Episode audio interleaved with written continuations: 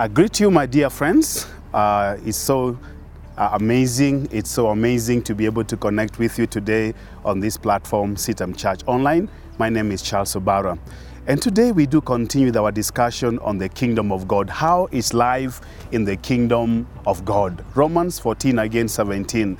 The kingdom of God is not a matter of eating or partying, but of righteousness, peace, and joy in the Holy Spirit. We have talked about joy, we have talked about righteousness, and today I just want to talk about peace. Peace is what everybody is looking for. The world is in dire need of peace. We hear countries, regions, and tribes and the individuals at war with one another. We have mediators, we have peacekeepers. In fact, we have an entire department in the UN that is out to procure peace by all means, primarily through dialogue. So, peace is very elusive. And I know sometimes people can agree and settle down and say we have a truce, we have an MOU, we have an understanding. There is a measure of peace uh, uh, that comes through that. But you see, that is very superficial and external. It does not last.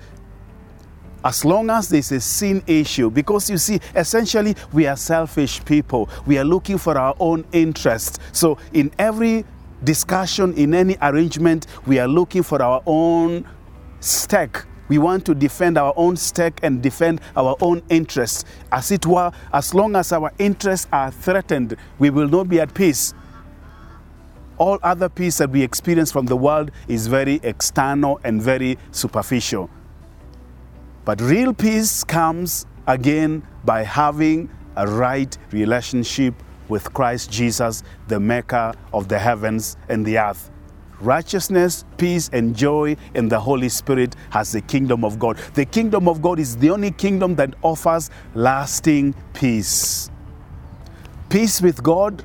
And how does that come about? Because of the forgiveness of sin. Christ became the sacrificial Lamb of God who brought peace between God and man. He broke down the walls of hostility and animosity and enmity between God and man because of the sin of the first Adam. The second Adam has brought us peace by reconciling as many as have believed in Christ Jesus back to God. So peace comes through having the right relationship with God. Jesus said uh, this way In this world, you'll have many troubles but be of good cheer because I have overcome the world. He went on to say, My peace I give unto you, not as the world gives, which means the world can give some semblance of some measure of peace. But this peace, as I have mentioned, is superficial, it's so artificial, it does not last. But Jesus came to give real peace. In the Hebrew, they call it shalom peace with self, peace with God, and peace with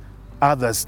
This peace can exist even in the midst of conflict and challenges and troubles. It's not absence of, you know, conflict, but peace that is, ex- that is deep and internal, the peace of God that surpasses all understanding. Jesus is a prince of peace. And I know there are people watching me right now who are looking for peace.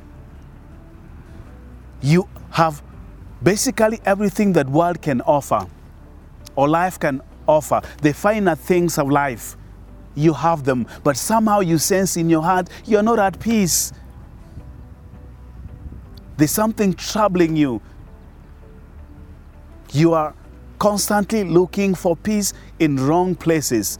Today i want to propose to you. Today, I want to suggest to you, today, I want to strongly recommend to you the Prince of peace. Now, when you have him, you enter into his kingdom, you discover it's a kingdom that is full of peace.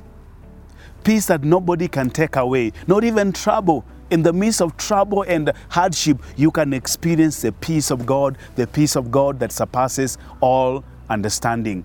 Would you accept the Prince of Peace? Would you embrace this peace that Christ has promised by opening your heart to allow Him to come into your life and for Him to rule and to reign in your life and give you everlasting peace?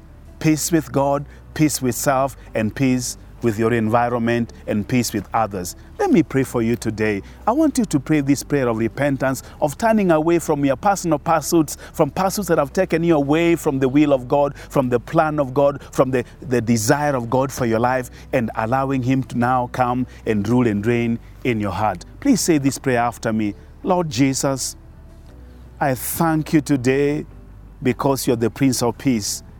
I repent of my sins that have taken me away from you, and I embrace you today as my Lord and Savior.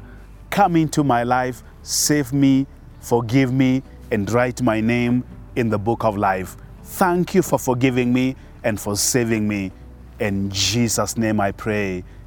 Amen and amen. You know what? You are now a child of God. You've entered into the kingdom of God, the kingdom of peace. And how I pray that the peace of God will reign in your heart and your mind in Christ Jesus. Welcome to the kingdom of God. And I want to encourage you to get in touch with me. I want to know how this one is ministering to you and how God is speaking to you. Thank you. The Lord bless you abundantly. Amen.